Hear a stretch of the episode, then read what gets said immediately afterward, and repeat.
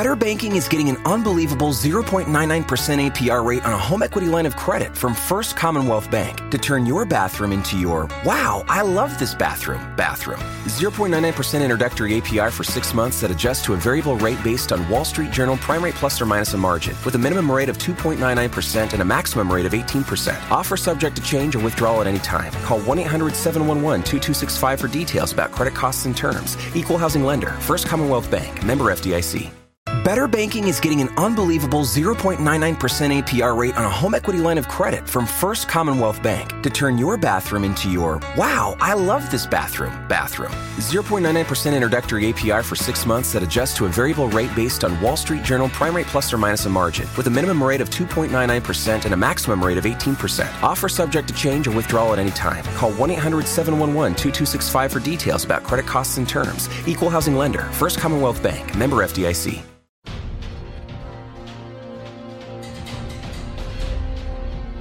Welcome into D C On Screen, episode three thirty-four.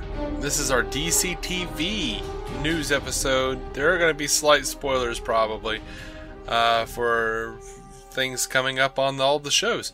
My name is David C. Robertson. I'm your host, and working on this podcast, thankfully, keeps me from binge-watching Flat Earth Society conspiracy videos on YouTube. This is my co-host, Jason Goss. Hi. You ever watch those, man? Nope. I've seen the ocean before. They're pretty fascinating. Like, I just, you know, I'm not one, like, I don't want to, like, you know, disparage someone's beliefs. Nope, no, no. There's a difference between beliefs and things you think you know. Well, you know, I, I'm sorry. If we lose listeners, I'm just going to have to. I think the flat earth people are crazy. I'm just willing to do that. I'm going to go ahead and, like... If you think the Earth isn't round, I'm sorry, we're not your show. Get the hell out. It's just, it's just fascinating to me. I don't know what to do with it. Like I'm, I'm looking through the comments on YouTube. I'm, and this is all pre-D C On Screen because I don't have time for that crap anymore. But before I would watch this stuff, I'd just be like, "What is happening? Really?" Like, you really, like, don't, like, they're giving me, like, you know, pseudoscientific reasonings and stuff for why the Earth is just, I guess, a rectangle in space. it's it's not, it's it's apparently a plane. I'm not entirely sure how that works. I'm like, if you get, I, I've never, I've never been in a plane because I'm afraid of heights, but. You know what, I'm willing to, I'm willing to bet there are no flat Earth conspiracists listening to us at the moment, because you're probably thinking that we may talk about the Flash, who, as you know, can actually do the thing where you just start in one position and go around the Earth. Mm-hmm. You don't fall off. You just go around at, the Earth a lot of times. At no point in any Supergirl or Superman comic has he ever flown straight up into the sky and just seen the edge of the Earth and went, oh, they are right after all. Yeah, or like tried to fly around the Earth to save, you know, some, I don't know, small village in India from uh, genocide, and like hit a wall, literally a wall in space, and went, oh crap, I was supposed to fly the other way. Right. On the flat map that is or the Earth. Just like went underneath the flat map that is the Earth to get yeah. back to the other side. Yeah. Yeah. I, I, you know, it just, it's just intriguing as all hell to me. Well, sure. I don't, watch I mean, these people. I don't know where they're coming from, and I'm often willing to listen, but I don't care about this one. Yeah. You know, I remember when I was in college at, at uh, the Auburn University of Montgomery, uh, one of the professors said, okay, I'm going to tell you a secret. I'm not going to tell you who it is, but one of the professors on the staff in this department is a member of the Flat Earth Society. And we all just died. We just started laughing so hard. And we're like, please tell us. He's like, I'm not telling you who it is. Oh. But he is not regarded well. So it's a he. At least he gave you that, because like if yeah. like if the professor had come away going like, all right, you know, we respect where he's coming from, you'd have thought, okay, cool. So when is my refund happening? This man is employed here. I expect a yeah. full refund. Thank you. Yeah, he actually told us, he was like, he doesn't mention it with his students, and because we were like, oh, it's a he, and he's like, damn it, yeah, okay, so he doesn't talk about it with the students. And he regrets having told us. Mm. Fair enough. So, like, pretty much the rest of my time there, we were just constantly, the people who heard that speech were like, so who is it? I don't know. It's got to be this guy. Nah, I don't know about that. Yeah. This guy's got a map in his uh, office. He's a sociology professor. Yeah. Remember Doesn't how he felt out. about Mark Twain. Yeah. Knowing that about Mark Twain, that can't be good. Mm-hmm. Um, anyway, let's get into the news. News I'm really excited about. I've already talked about it on the show a little bit uh, on the Supergirl review episode earlier this week. They have, they're bringing in Ra's al Ghul to Gotham. Because Alexander, no one can resist biting that apple. I know. It's weird. Just sitting there on the tree all pretty. You know, I wouldn't have guessed back in the day when I was listening to David Warner go, Ubu, detective, that I was going to hear... that I was going to hear Doctor Bashir himself, Alexander Siddig from D S nine, playing Ra's al Ghul. Uh, Deadline is saying that the character will be revealed on the show as David Mazzuca's young Bruce Wayne begins to find out who's really behind the secret Court of Owls Council that seems to run everything in Gotham. I am perfectly okay with the dude from D S nine, from Doctor Bashir. This guy's played on twenty-four. He's played on a ton of stuff. He's a really good actor. He's been around. And um, he's a bit artsy-fartsy in his actual persona. Because he didn't like a thing they did on D S nine. And he was like, oh, yes, no, I actively, no, I downplayed those scenes and just, you know, didn't, I didn't, I purposefully didn't act very good. I didn't act well in those scenes because I didn't like that development. I'm like, well, that's kind of pissy. But you know what? If that was him acting down, damn. Because he did a really good job with all of that material to me. Just phoned it in that day. He phoned it in. Uh, he, he reminds me a little bit of Jeremy Irons. Yeah. Um, yeah, I'm down for him playing Ra's. Um, I'm actually really excited about it. Uh, moving on to some Lucifer news. Apparently, Lucifer is leaving Vancouver. They're leaving to go to L A. They're doing the opposite of what Supergirl does, or did. Yeah. Um, they're leaving Vancouver to go to Los Angeles, where the pilot was filmed. Hopefully, this will be more. This will seem a little more authentic uh, and add to the production. Uh, I mean, nothing weird here. Apparently, they're just trying to get away, or trying to get away with a tax break. You know what I mean? Like they uh, submitted to California's Film Commission for a tax credit. Um, apparently, you have to like you have to submit to be relocated there too. Like you have to yeah, get like, permission to film in L A. Well, relocating gets a gets a priority on the tax credit. Yeah, yeah, because you're not just some pilot that you know might or might not be something. Mm-hmm. Like no, seriously, and, we uh, we've got twenty-two episodes in the wing, so like yeah, we can come right. And then they suspiciously right. apply during this period where there's a tax break. I mean, yeah, which on. is probably wh- why they got an early renewal because the window was February tenth to seventeenth. That they were renewed on February thirteenth. Seemed to be why Fox announced it so weirdly early. Yeah, mm-hmm. But it is still more expensive to shoot in L A apparently. So that just says that it, than it is in Vancouver. So that just seems like it's. They've got some faith in the show, you know? Yeah. I, I don't I don't know how the finances work on that. I'm sure someone's on top of it. I, I, it's weird, man. I I would love to know the in and outs of it on a more uh, in-depth level, but like like you said, like a lot of these shows shoot up in Vancouver, cheaper, way to go. Mm-hmm. They're going to move from Vancouver to go to L A, which is considered, I don't know, mid-range, I guess. Right.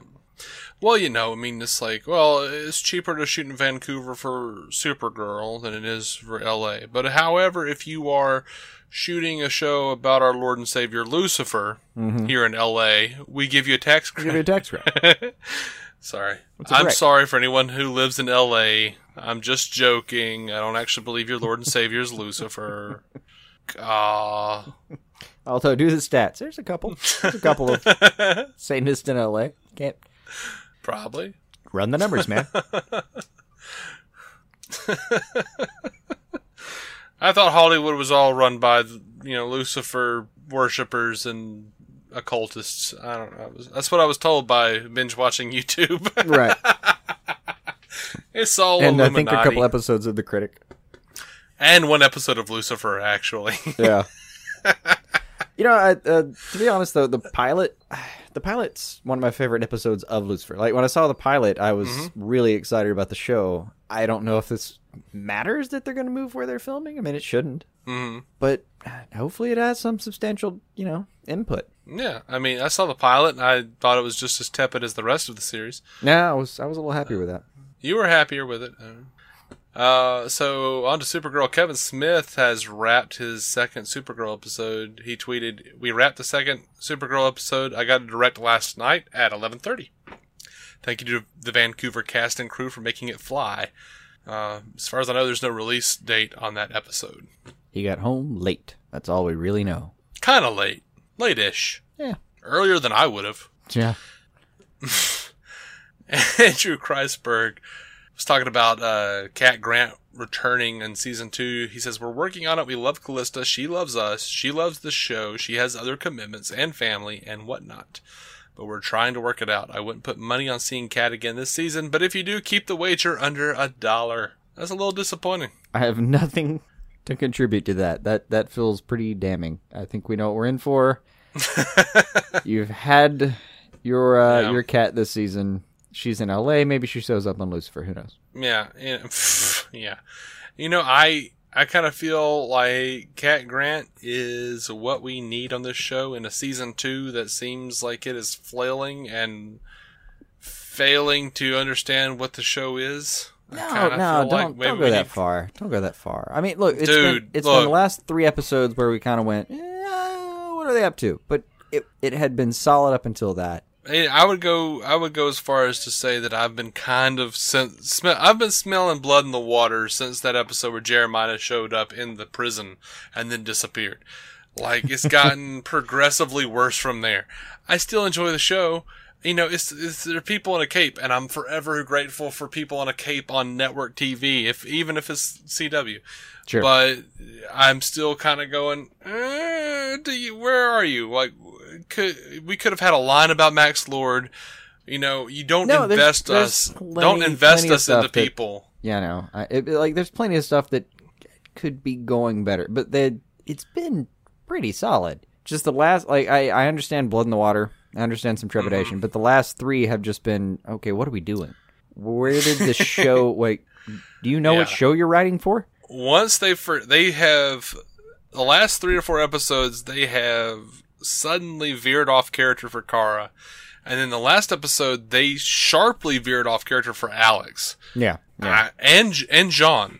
And I'm just sort of well, going, uh, wait, uh, what? So that was when it started, was the, the Manhunters episode, was where John mm-hmm. was suddenly just not himself. It's been a strange time. Mm-hmm. I feel like if I was just binge-watching all of this, I would kind of be looking around and, and wondering what to do with myself and wondering if there was, like, a, a hallucinogen nearby that I had yeah. accidentally inhaled. yeah. There was some argot and some bread. Um, speaking of, I don't know, Supergirl hallucinogens. um, Kevin Sorbo was talking about. Uh, well, he, he was. He says it's funny because Jackson, uh, Peter Jackson, once said that Hercules really catapulted this whole thing on T V with action shows. We started with Herc, then spun off Xena, then spun off Young Hercules with a twenty-year-old Ryan Gosling. Yes, we know all of that. Thank you for the history lesson, Kevin. He then says, uh, then all these people tried to copy that show. Sinbad, Tarzan, Conan, Robin Hood. Ever since then, and because of their success, we got all these action shows and Marvel comic book characters. I mean, slow down there, Kev. You know this is a D C show, right? I just, I don't, I don't think there is a traceable lineage between Hercules. That show I watched at two in the morning because I couldn't go to sleep. Uh huh. Now juxtapose that to Xena, that show I watched at eight o'clock promptly because, you know, I was a young boy. Mm-hmm. And the Marvel movies, right? Because that's what Peter Jackson apparently and it was implying, and Kevin Sorbo is endorsing. Um, no man. I, also, he's saying that some of the lim- lineage was Sinbad, Tarzan, Conan, and Robin Hood. Dude, I don't remember any of that. Yeah, I don't remember any of those I, shows. Sinbad was being... a comedic stand-up special that I remember, like, in the late eighties. No, he's talking about like Sinbad the Sailor, you know? I know. But and I'm still telling you, that's all I remember. Sin, I don't remember, aside from a Popeye cartoon, I don't remember Sinbad being any kind of syndicated show, any kind of network show. I don't remember Tarzan, Conan, Robin Hood. They may have been, but I mean, the truth of the matter is... way under my radar, or above my, I don't know, they were off my radar. I mean, he's true. He, he's right about Xena and young Hercules, but the truth about all of these things are that they are recognizable I Ps. Mm. Yeah. People know these things from myth, from stories. These are things people recognize and will watch because they go, oh, I'm down with that. It has nothing to do with Hercules, aside from someone saying, hey, Hercules is doing pretty well. You know what people like? A bunch of fantasy bullshit. That's what they dig, you know? So if there's a connection here, it's basically like, so we can just get away one. with we can just get away with putting fantasy stuff on T V? Cool. Right. And let's be fair, know. Kevin Sorbo, the first show to really do that was Star Trek The Next Generation. They started the syndication boom with sci-fi fantasy. And you know who started so, that for them? Lucy. Mm, yes. Really, the star, like the original series, well, not really, but... No, I mean, Lucy Star Trek, herself, original, like her actual yeah, production well, company. Well, Desilu did Star Trek yeah. back in the day with N B C, but it was when that... The sin when, when they were when Star Trek blew up in syndication, that's why years later when Roddenberry and Paramount wanted to do Next Generation, they decided to just do it in syndication because that's where Star Trek blew up, the original series. Um, has little to do with Hercules. I mean, they were there and they contributed absolutely. They absolutely did, but they weren't like the big. It didn't start with them. No. Well, I mean, like Hercules and Xena caused a bunch of other, you know, crappy fantasy style shows to show up. Yeah. And look, given Hercules and Xena their due, Sam Raimi, Rob, Rob Tapert, man. I mean, Bruce Campbell, those cats were all involved in that stuff. Yeah. I'm not saying it wasn't quality to some degree. No, they, they I'm just still saying... kept on. Like the, the crew that did all these shows still did like Spartacus, which was well received. Um, they like mm-hmm. they're still in production. It, I'm just t- two things strike me. Um, one. You're not responsible for the Marvel movies. And two, right. I always I always chuckle thinking that Lucy was the one who like somehow managed to make sure Star Trek got on the air. Right. I really wish we had Billy West on here with his Lucille Ball impersonation, but it we would don't. make me so uh, happy. Yeah, I, and you know, I love that Kevin Sorbo was talking about Supergirl and he gets off with this weird Hercules kick and then starts talking about Marvel movies. I'm like, dude, this is D C T V shows. What are you doing, man? What are you talking about, buddy? It was a strange time. A strange Never mind. Time. I'm gonna go. I'm gonna go film God's Not Dead three. Yeah, I forget what it, he's got one coming out in, uh, on Christmas. I forget the name. Part of it actually filmed in Birmingham. I don't doubt that. Yeah, I actually it's I probably Irwin Brothers. I think I've already said this before, but like I walked away for. I was walking by a uh, like Crestwood Park, I mean, um, and just kind of. No, I'm sorry, Avondale Park. Oh, forgive me.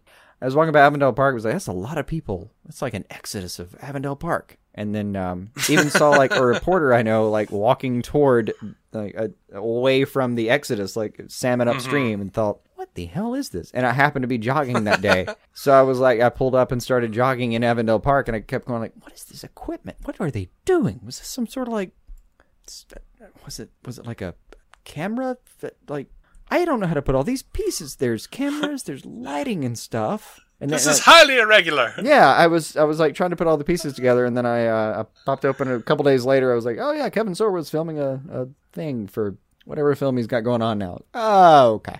All right. And they shipped yeah. off all the extras in vans, and that was probably a climactic scene in a rock garden thing. Anyway. Mm-hmm. Oh, man. Yeah, Birmingham, where Jason lives, there's a fair amount of, of, of movie stuff going on. And it's really happened because the, there are these guys, they did uh, the, uh, what, what was it called? Um, Mom's Night Out with Patricia Heaton. Mm-hmm. They did October Baby. They they did a bunch of Christian films, like faith-based films is what they call them. Yeah, and... and uh, Sorbo's got like a string of those going on right now. So I, uh, it's a faith-based film yeah. that he... shot that maybe I presume is coming out in October. No, I remember hearing the title of it when, like, I read the article from the reporter I actually knew, um, Jesse Chambers, who's with Weld now, mm-hmm. was with Birmingham News. Um, I, I read his article later and kind of uh, got the, the gist of the plot and was like, oh, it's it's one of those films. Um, mm-hmm. I don't know what they were doing. Yeah. Well, what's weird is I like, showed up to, to watch everyone leave. Yeah, like uh, there was actually, and this will this will keep it D C based. Yay! Uh, Laura Laura Vandervoort was in one of these movies. It was a T V movie that I think the, either the Irwins were doing, the Irwin Brothers were doing, or someone else was doing. Um, because I have ties with this guy named Josh Walsh. Uh, we did the the uh, the radio show Entertainment Roundtable together, and um, yeah, he he's a producer on those movies. But the Irwin Brothers have a bunch of filmmaker friends, so I've been like an extra in a couple of things here and there. You know, like uh, Grace Unplugged, which I've never even seen. I have no idea. It's like. There's just probably like a still frame of me sitting in the back of a theater somewhere. uh, but Laura, Laura Vandervoort was in this movie with John Lovitz in like a coffee shop. And I don't know, I can't remember even the name of it. It may have been called Coffee Shop. It was a directed, it was like a T V thing. Um, she just said the same line over and over again about her mother and something about faith and her teaching her the thing. And she plays piano. And I, I'm in the coffee shop. You probably see me for like a frame again, sitting in the back of a coffee sh- coffee shop, looking kind of annoyed. But you know, Dave. I just uh, so yeah. They they like they the Irwin Brothers and a lot of their friends wound up filming in Birmingham. Uh, my girlfriend's in a bunch of these things. Like she's in like every one of them that they've ever made. She's in some shot somewhere. Yeah. So, cause they just had like newsletter call outs, like casting calls, like, hey, come be an extra at the thing with Sean Astin or come meet John Lovitz or whatever. Yeah. Which is weird.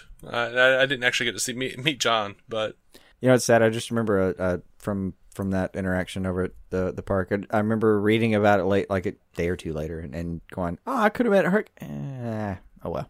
I could have met Hercules. I didn't even finish the sentence in my head. I could have met... Eh, I'm fine. No. Anyway, there was...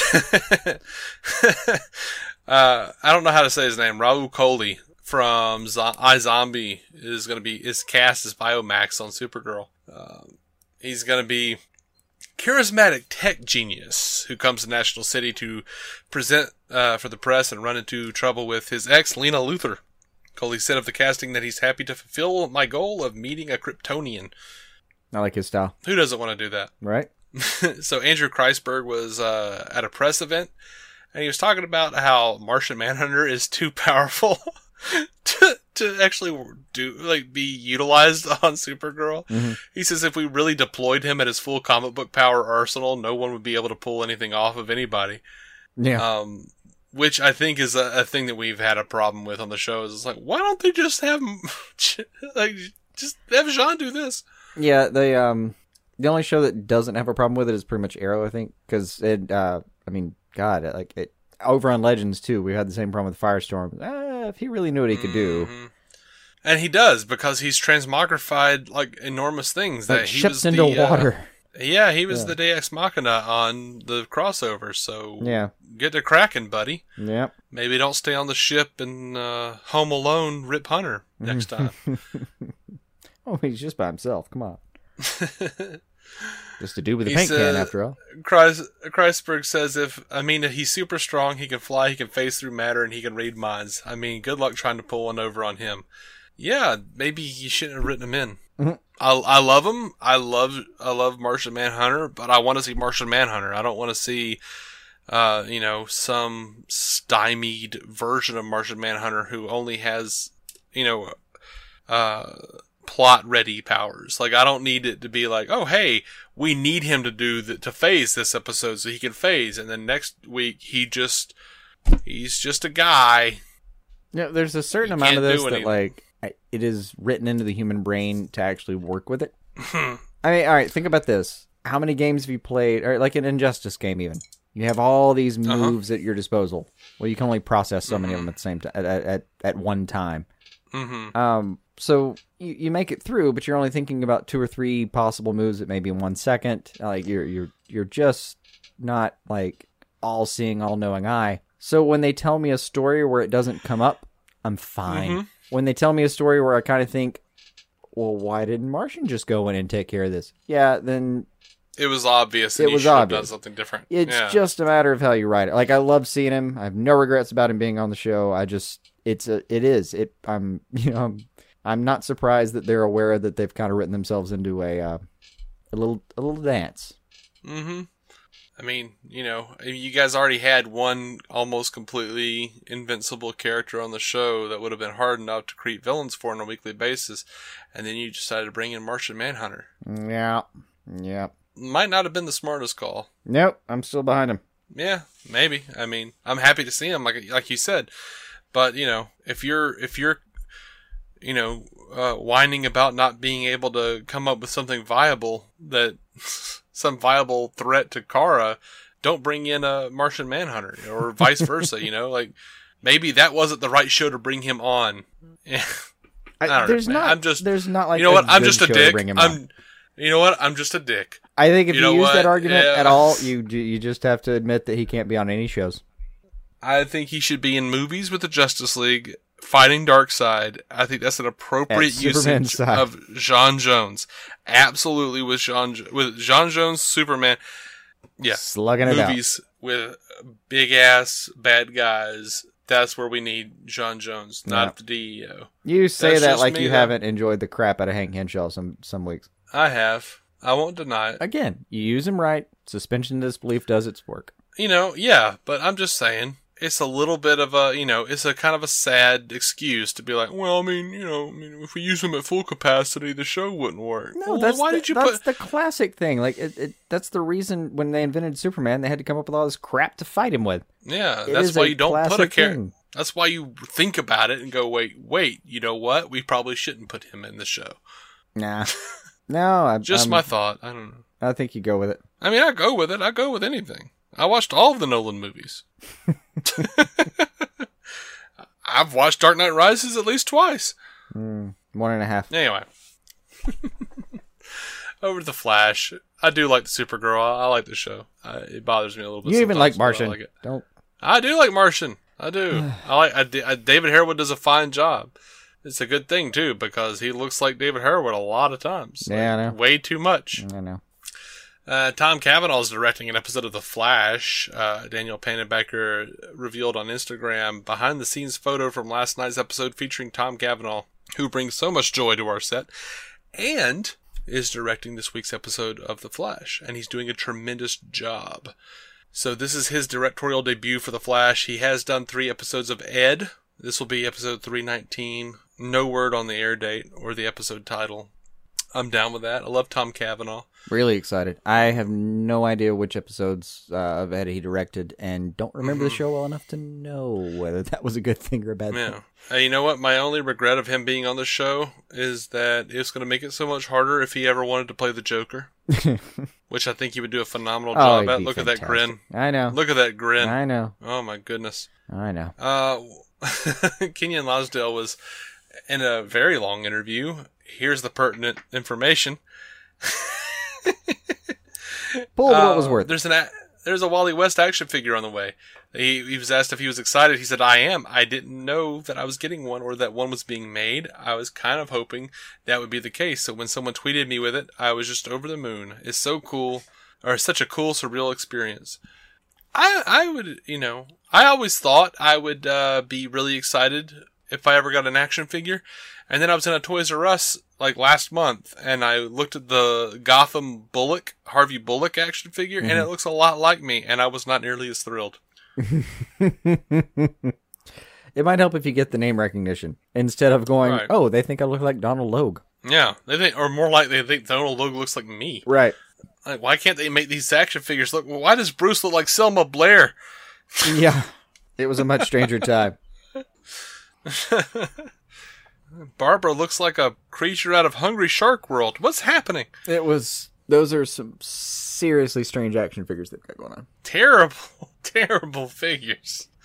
Oh, I'm sorry. I love action figures, and I would collect all of them because it's a show that I watch and I, you know, mostly enjoy. But man, those are bad action figures. No, like Tiny Bruce just looks like Archer.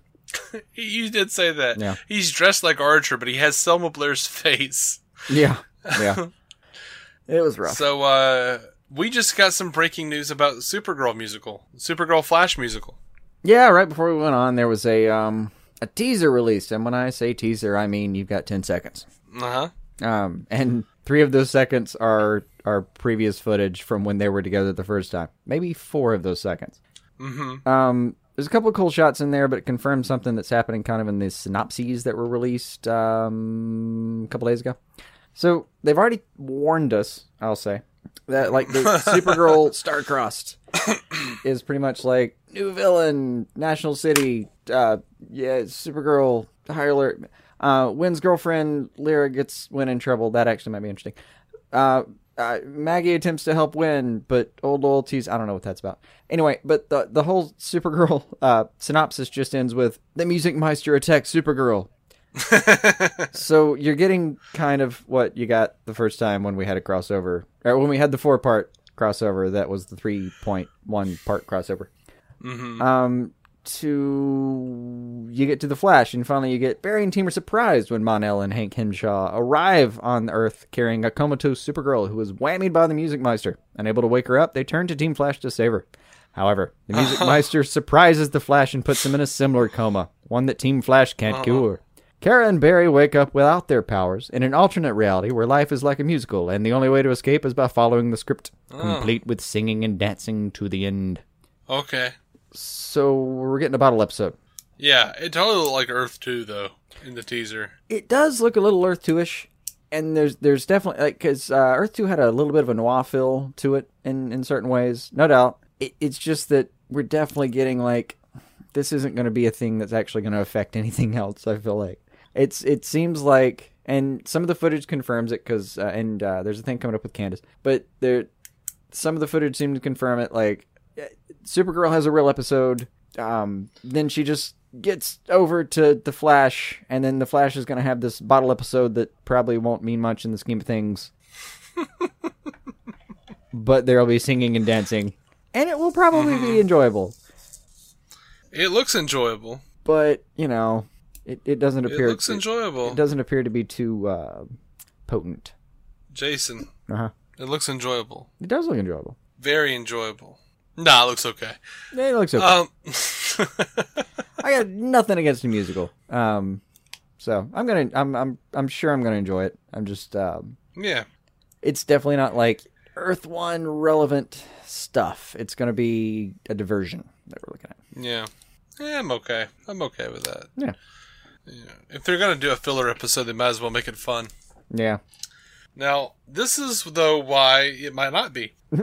Aaron Helbing says Iris, in the musical episode, plays a pretty key role in the musical episode. They, the story really centers around Iris. Aside from Barry and Kara, Iris plays a huge role in the musical. Well, no kidding, aside from Barry and Kara. Like, the leads of the two shows. Mm-hmm. Uh, Candace Patton tweeted, shot some fun stuff for the Flash musical today. This isn't the Iris you're used to. I wonder if she'll be an alternate universe Iris. See, that's what I'm saying, is it's kind of not going to... I don't think it's going to be an E anything. You don't? No, it's at all? C one. For Coma one. It w- yeah. It would be great if it... Uh, or M C one, kinda... if you will. Musical Coma one. And, you know, long-time listeners of the show, or even people who've only been listening for probably two weeks, because that's who I am, will probably know that I love Buffy the Vampire Slayer. It's one of my favorite shows of all time. Obviously. If they do this, if they do this, like, once more with feeling, and they utilize it, and, and like, everyone's singing their feelings, and no one's not remembering that. So... in Buffy, they did a great thing where they built up all these dramas, all these secrets. Everyone had some sort of terrible secret, and they all sang it in front of each other because they were magically compelled to, mm-hmm. and it changed the entire course of the show. It changed everything. In one beautiful episode, it made everyone suspicious of one another and or incredibly sad. And it is literally tear-jerking. This takes place in a coma. I... don't know what to tell you. Yeah. Come on, guys. I, I mean, it's still probably going to be a lot of fun. It just doesn't sound like it's yeah. going to, like, I, yeah. you know, affect well, maybe the it doesn't series play... in any way. Yeah, maybe it doesn't take place in a coma. Maybe it... It literally takes place uh, in a coma. They have to They okay. have to get to the end of the script to get out of the coma. All right.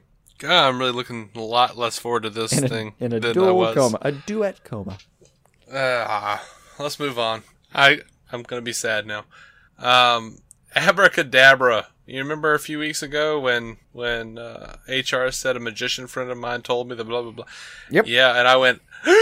Abracadabra. Mm-hmm. Well, Abracadabra has been cast. I'm not happy with the casting necessarily. No. Um, David Dastmalchian has been cast as Abracadabra on an upcoming Flash. If you, re- you if you recognize the name, it was because he was. Uh, you know, I don't remember his name on Gotham. He was Dwight. like on Gotham.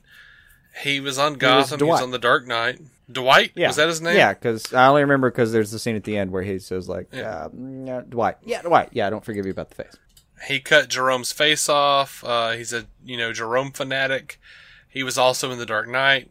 Uh, the official description for the show calls him a criminal from a distant future whose advanced technological powers seem like magic. The time-traveling Abracadabra holds a secret the Flash will stop at nothing to uncover. All right. I'm guessing whether or not he actually saves Iris.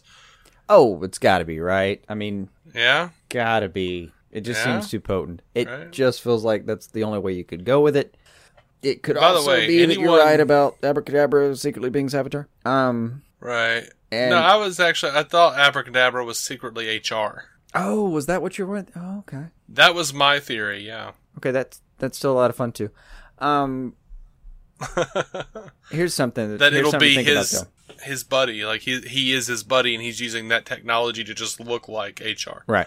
Um, because you got to remember, most versions, except for like a small thing, uh, Abracadabra has no real powers, just from the future, like showing right. off. I was just watching Young Justice where they were making fun of that, right? Now, um, something to consider here, though, mm. if we consider where we've seen David Dastmalchian, I'm just guessing there, uh, David Dalmatian. Um, Dastmalchian. Yeah.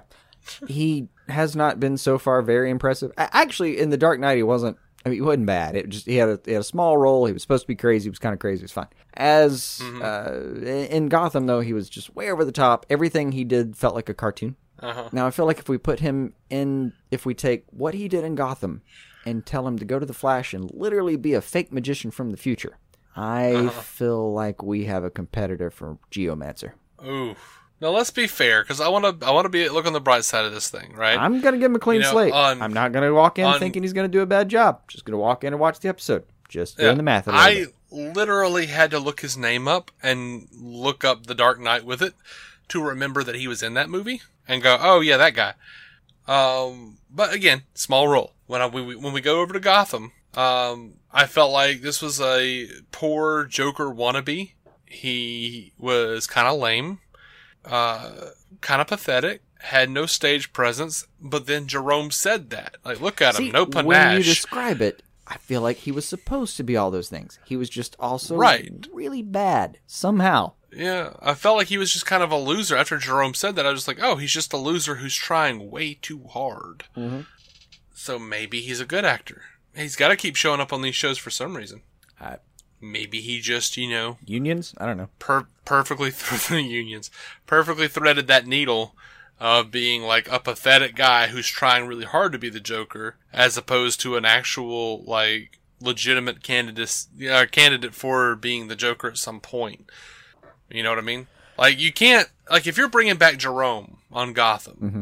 you can't have Dwight, uh, you know, uh, out-chew the scenery. You can't have him... Uh, what's the word? I'm, what's the phrase I'm looking for? Upstage. Um, upstage him. I was thinking overstage. Upstage him.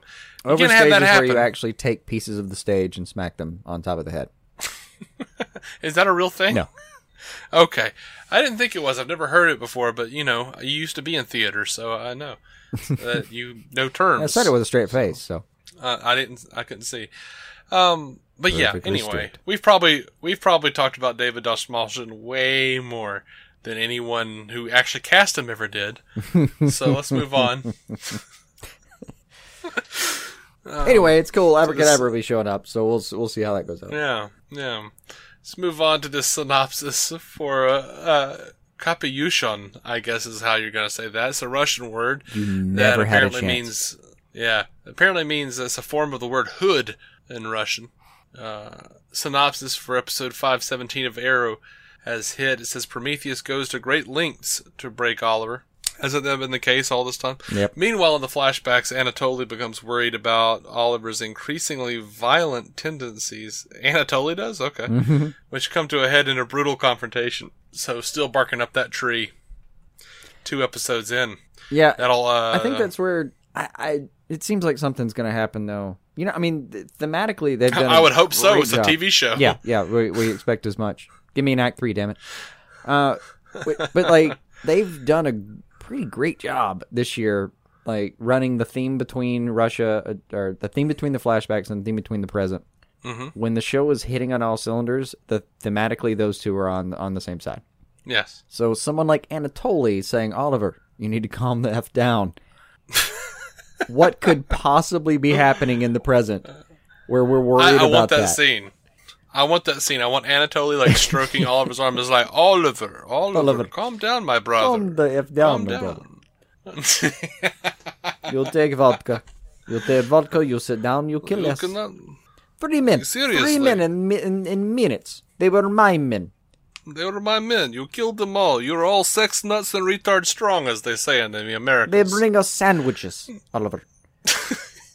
You killed you them in. You do not anyway. like tuna. You do not like tuna, they will bring you chicken salad, Oliver. There's no problem. There is no reason. There is no reason. Bread bowl. Bread bowl, a good, bread bowl. sturdy I, I, I, bread I, I, bowl. Rutabago soup is fine. It is a bread bowl full of broccoli cheddar. If you do not like that, we will we will bring you some autumn squash. Panera, Oliver. Panera. It's a fine thing. Oliver, I will find McDonald's. Don't care. Please stop killing my people.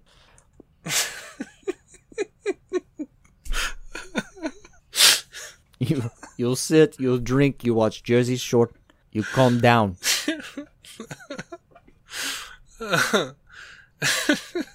Thank you all for putting up with our accents. It was fun. Wow. I had a good time. I did too. Apparently this episode airs March twenty-second and you won't hear any of that, thank God. Nope. Um, no, the actual guy who does Anatoly is a fine accent. I don't know, it might be Russian. No, you know... Uh, I actually probably would pay to watch that episode just of them acting out what we just did. Oh, yeah. No, I'd, I'd do a Kickstarter for that in a heartbeat. That's called textbook narcissism. So uh, a lot of people have been wondering whether uh, Dinah and Oliver are going to get down and dirty. Uh, Mel says about the new Canary, the idea that Oliver would end up with the Black Canary being Katie Cassidy or any new iteration thereof, to me it could happen, it could not, but it's certainly not destined to happen or pre-designed to happen. Green Arrow was conceived as a show without superpowers and a show that was meant to be a little more grounded, that was a specific reaction to an incredibly successful ten-year run of Smallville. There have been feuding factions in the fan base, people that call upon the comics, and people that have lived in the universe of the show.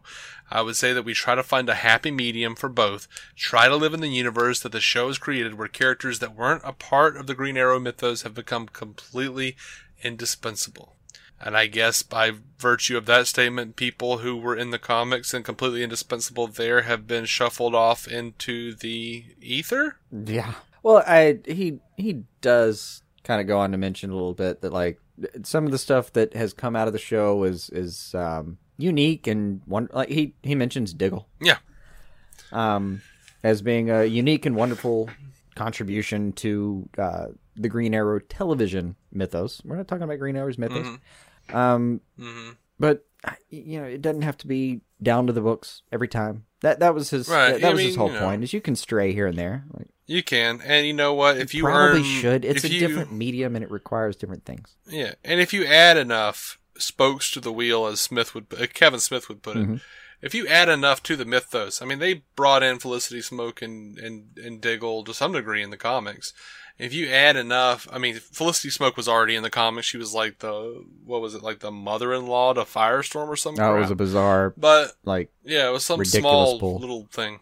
But um, you know, if you can make those characters popular enough that you're like, crap, man, we got to get them in the comics. That's awesome. And you, I feel like, have earned the right to slit a few beloved uh, comic book throats.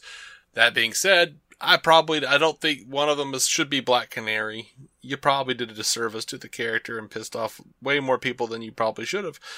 Myself Cycling included. Through so many of them, yeah. No, there, that that should have been maybe something that they grounded it on and didn't, you know, muck around with as much. Maybe don't kill Amanda Waller and Black Canary and the Suicide Squad.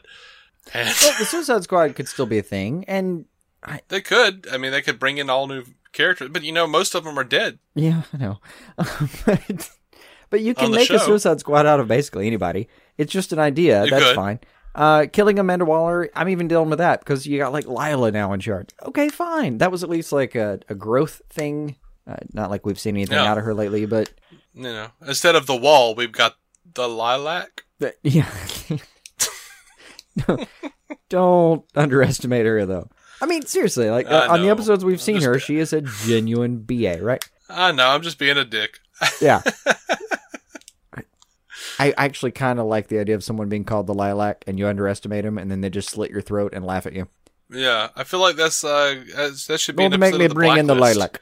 That should that should be the episode of the Blacklist. Yeah. James Spader is just like, you know, they call her the Lilac. Don't underestimate her. Don't. She's already killed three of James your four Spader, family members. You know? No one can do James Spader. That's impossible. I know. She's already carved a vagina into the chest of your mother. I'm just... I don't even know how it works anymore, but it was brutal. Ah, it was awful. It was the worst thing ever that ever happened. I feel like that's our cue to leave that piece of news. So, you know, Brent from Squad uh, D C T V Squadcast was the first to tell me about this. Um, we were just having a conversation, and I got so pissed off. But Mark Guggenheim... says that they know the answer to who Vigilante is, but we probably won't get the answer until the next season. I'm gonna go to. I'm gonna give my capsule reaction to that. Ready? Uh huh. Sure. Fuck you. Right. It's not even that I won't get the answer to that. It's that you bothered to qualify it with probably. Mm-hmm. What the hell, man? I think he's going. You know, those guys at D C On Screen keep saying I'm a liar, so I'm just gonna say probably. I'm just gonna qualify it. So if we decide to hurry up and change things, no, I mean, in, we're not... in the twenty and a half hours that Mark Guggenheim is up a day, I'm sure he takes the extra time to listen to all of our stuff. I mean, I'm sure that's yeah, why I he was, doesn't have uh, like a nice thirteen hour day, hit the sack, nine hours sleep. Right, right. Um, I'm sure right that's in between what's writing, right in between writing, uh, legend, uh, writing and executive producing. Things for uh, Arrow and Legends of Tomorrow yeah. and writing the comic book uh, Agents of S H I E L D and the new upcoming X-Men title that he's got coming out, X-Men Prime, uh, which I kind of actually want to read because it's got Colossus and Kitty Pryde on the cover. And oh, my Lord. Kind of curious. Um, no, aside from all that, he we're, takes we're a good... We're very sure that Guggenheim has taken our advice that he is a liar and has tried to uh, retract, tried to pull back. And what we know is that um, we're not going to find out who Vigilante is. Right. Oh, my God. So, well, he's not Adrian Chase. So, to be completely honest, I kind of don't care who he is right now anyway. I mean... Like, I somewhat feel... I really and I feel... Do. Okay.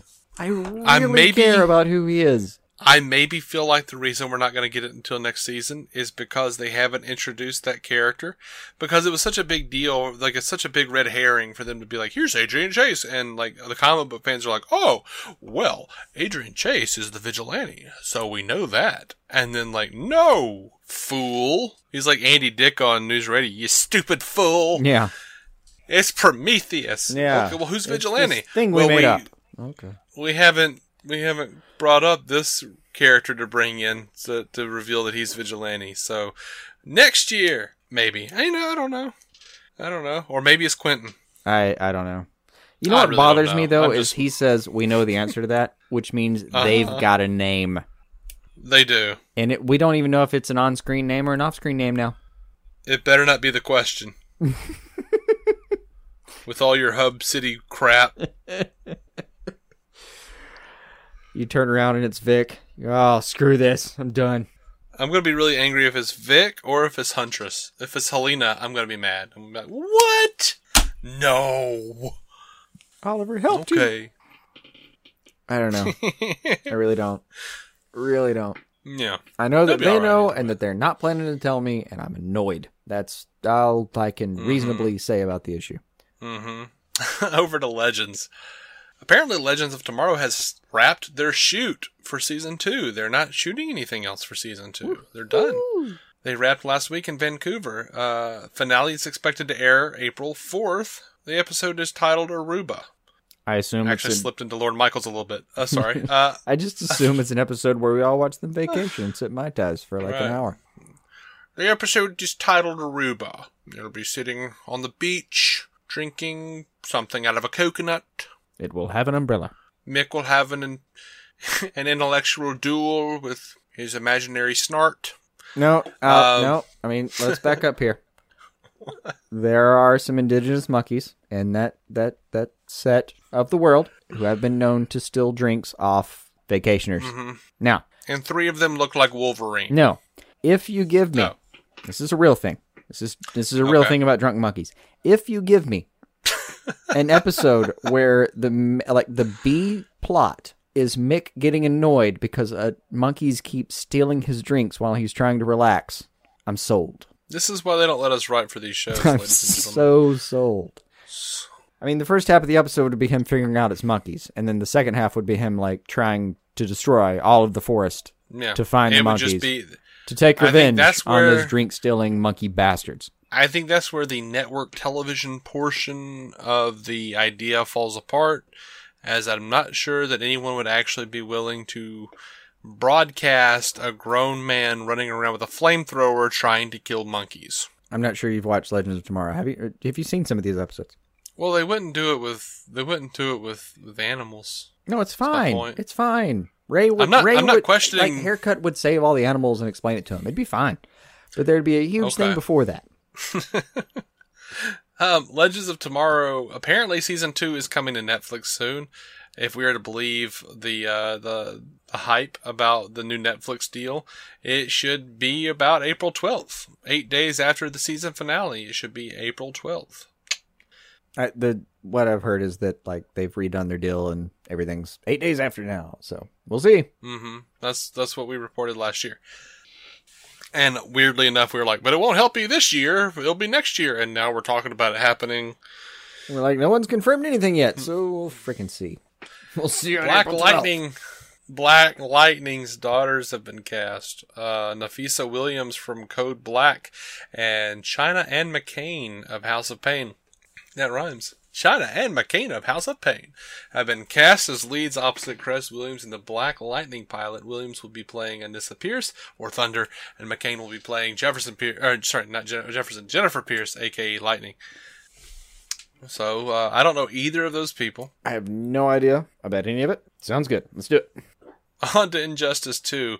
Do- there's a Doctor Fate gameplay trailer. Latest character reveal for Injustice two is Doctor Fate. Uh, hit up YouTube for a few minutes of gameplay footage and more onks than you can shake a stick at. We're promised yet another reveal on March ninth, so check in then again. Reminder, this is all leading up to May sixteenth release date, so you need to start saving your rubles. Especially since Injustice two will get a slight retooling to be swipe-friendly on your tablet. The game is coming to tablet, the company said on Twitter. Uh, they also released some gameplay images, some of which have internet sleuths thinking Captain Cold might be on the way. Well, we're going to get a little tablet. Be on the probably won't be that version of... I don't know, that'd be fantastic.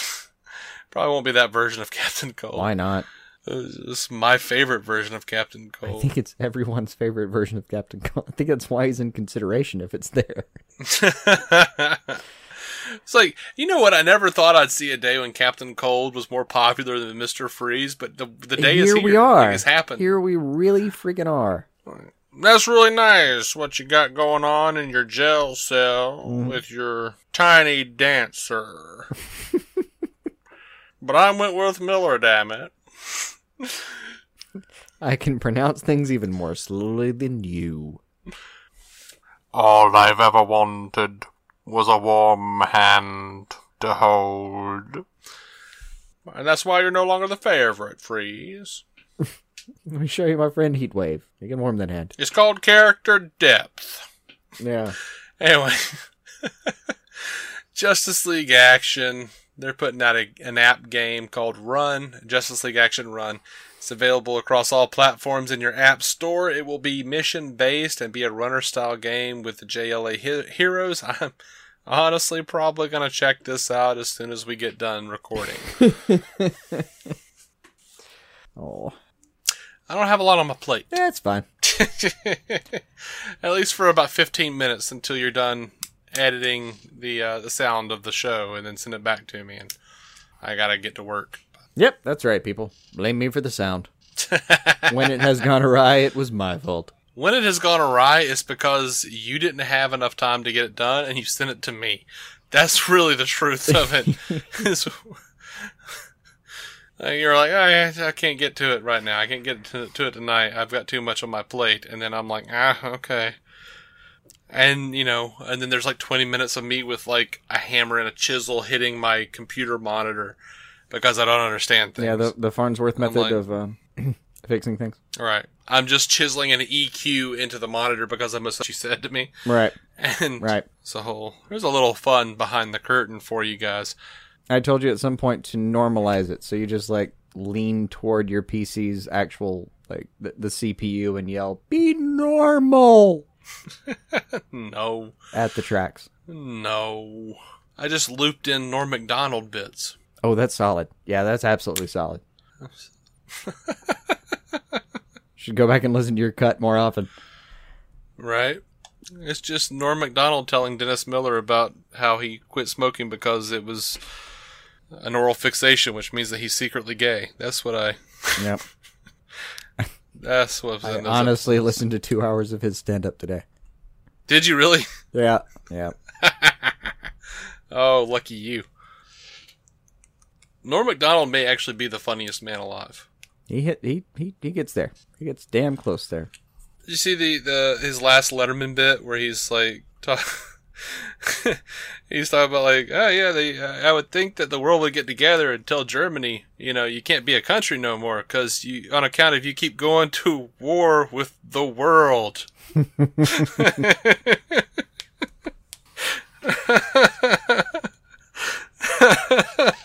No. Oh. I, yeah, I like the joke. No, I didn't catch it though.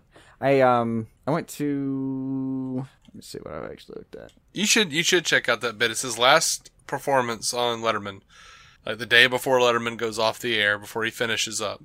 Uh, Norm yeah. actually breaks Norm actually breaks down and cries doing his set because Oh no, I have seen time, that. I have seen that actually. Yeah, yeah. And yeah, it's, performs, it's, it's really touching. They were close. Yeah. They're really close. He performs the uh, the first, like his favorite bit from uh, from that he ever heard Letterman say in stand up. Yeah, it's good no, stuff. That was that was genuinely touching. Um, and instead, I spent um, a few hours listening to uh, Ridiculous, this weird thing he did in two thousand six. That's really not like, well, to relate it to D C on Screen. Um, I'll segue through the Fantastic Four segment. We've we've we've safely landed in the bat wiener section. I don't think there's any. No, I'm bringing really it back. I'm bringing it back. It. We're doing this. We're doing this. We're coming back. So okay. Uh, there's uh, I'll I'll swim through the Fantastic Four section that he opens up with in that album, where he um he he does like he they've all come back and they're about to start a new group and, and they're gonna name each other and and, and uh, they go around and he he names everybody after what they do. It's like, oh, you're like the Invisible Woman, and you're like the Thing, and you're like the Human Torch, and I'm Mister Fantastic, and we're going to be the Fantastic Four. And there's a wonderful, awkward conversation about how everyone kind of, um, they, they think he should be called, like, Mister Stretchy Arms, because we're all, like, named after what we do. Yeah. But he's like, I'm Mister Fantastic, I don't understand what's the problem. Anyway, it, it's a it's a wonderful conversation. And then um, another thing where, like, it's uh, Stan Hooper trying to nail Lois Lane. Uh-huh. And um, it, Stan Hooper and Clark Kent get to know each other early on in Stan Hooper's new uh, career at the Daily Planet. And he, Stan Hooper was his that show that he did, right? Oh yeah. So um, he, he wow, you're not willing to let that character go. He the name's already there, and he's kind of lazy, let's face it. So, so he, he uses the character's name again. And um, it, he's he's trying to nail Lois Lane, and uh, it, he, there's a the whole bit is like he realizes that uh, Clark confesses that he's uh, Superman too. So every time Clark disappears, he disappears, and then when he comes back, he's like, "Oh, it's weird. Clark was gone, but I was gone too." And uh, like just keeps trying to lay in the seeds, and and eventually convinces Lois that he's supposed to like. All right, eventually convinces Lois that um, the, the series of of trifles. Uh, convinces her that, that he is indeed Superman, and um, convinces her to uh, Stan Hooper now convinces her to go back to his Fortress of Solitude, which is like at the Y M C A, and then he gets there, and the bouncer bouncer I guess at the Y M C A insists that there are no women allowed in the Y M C A. And so he convinces her that he was just lying, and his actual Fortress of Solitude is the alley behind the Y M C A. she she doesn't buy it. Um, he he does not he does not have sex with Lois Lane. That's good. Yeah, but then I listened to him do a, a a solid, and this is sad and amazing in a way. But you know, Norm, I listened to him do a solid fifteen minutes on the death of his own family members and make it hilarious. Okay. He had an album in two thousand eleven called Me Doing Stand-Up. I'll just leave it at that. Now, which did you listen to the album where he did? Which one is the album where he does the? He and Will Ferrell do the uh, the first gay man. That's ridiculous. That's the one in uh, the two thousand six okay. with the same same bits before. That is a hilarious but yeah. rough sketch to get through. It is a rough sketch to get through, but it is funny.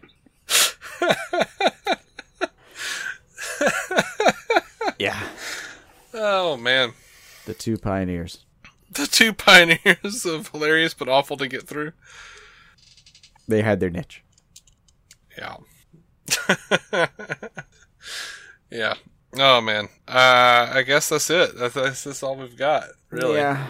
Yeah. It was a nice Norm podcast at the end there. I feel like we should call yeah. it that. Yeah, we probably should. Uh, we are D C On Screen. You can find every episode at D C on screen dot com. Uh, we're proud members of the Giant Size Team Up Network, giant size team up dot com, uh, for all the awesome shows over there. And, uh, oh man, when are we coming back? We come, what, what, what have we got this week? We're missing, we're missing something, aren't we? I think it's the Flash. We, we got a Supergirl, we got a Legends, we got an Arrow. I think it's Supergirl, uh, Legends. No, Arrow. no, we're missing Arrow. No, it was Arrow we were missing last week. I think it's uh, Flash we're missing okay. this week. Oh, okay. So we're, we got Supergirl, Legends, and Arrow. Oh, just keep talking. I'll look it up. Well, that's a stall, dark man. Week. Stall. That's a dark week, if that's the truth. No, no.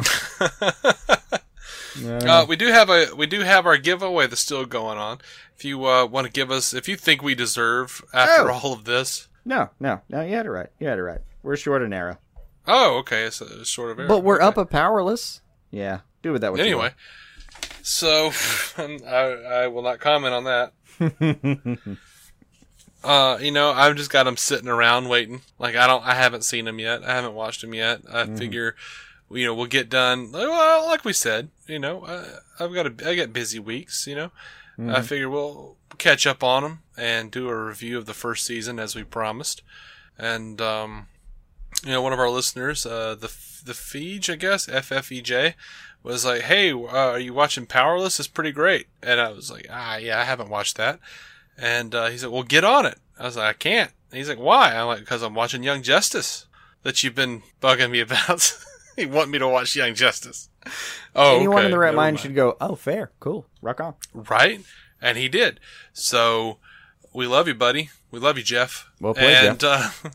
Uh, you can't have both. What was it? Uh, one of my favorite lines from Modern Family. Cam goes, "Oh, honey, God does not give with both hands." So, oh, that was a good one. That was a really good one. Uh, I want to say it was something about being pretty and smart. Yeah, why can't you be pretty and smart? Oh, honey, God does not give with both hands. Yeah, I think it was. But yeah, um, so that'll happen sometime at the end of this season, when we can actually get a break from all these other live action shows, and I'll catch up on Powerless, and we'll do a show about that. Uh, but we're coming back with what? Supergirl, Flash, and Legends. No Arrow this week. Yep, that is the... We're doing um, our recaps and reviews. That determined thing. As, as we do. And um, until those wonderful episodes happen, I'm going to say wonderful. I don't know. They haven't happened yet, but I, I, I like to try to look at it optimistically. Optimism. It's a new thing I'm trying. Keep some D C on your screen.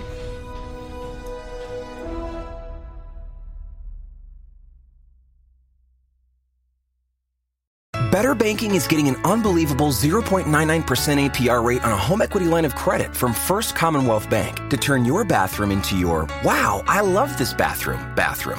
zero point nine nine percent introductory A P R for six months that adjusts to a variable rate based on Wall Street Journal prime rate plus or minus a margin with a minimum rate of two point nine nine percent and a maximum rate of eighteen percent. Offer subject to change or withdrawal at any time. Call one eight hundred seven one one two two six five for details about credit costs and terms. Equal housing lender. First Commonwealth Bank. Member F D I C.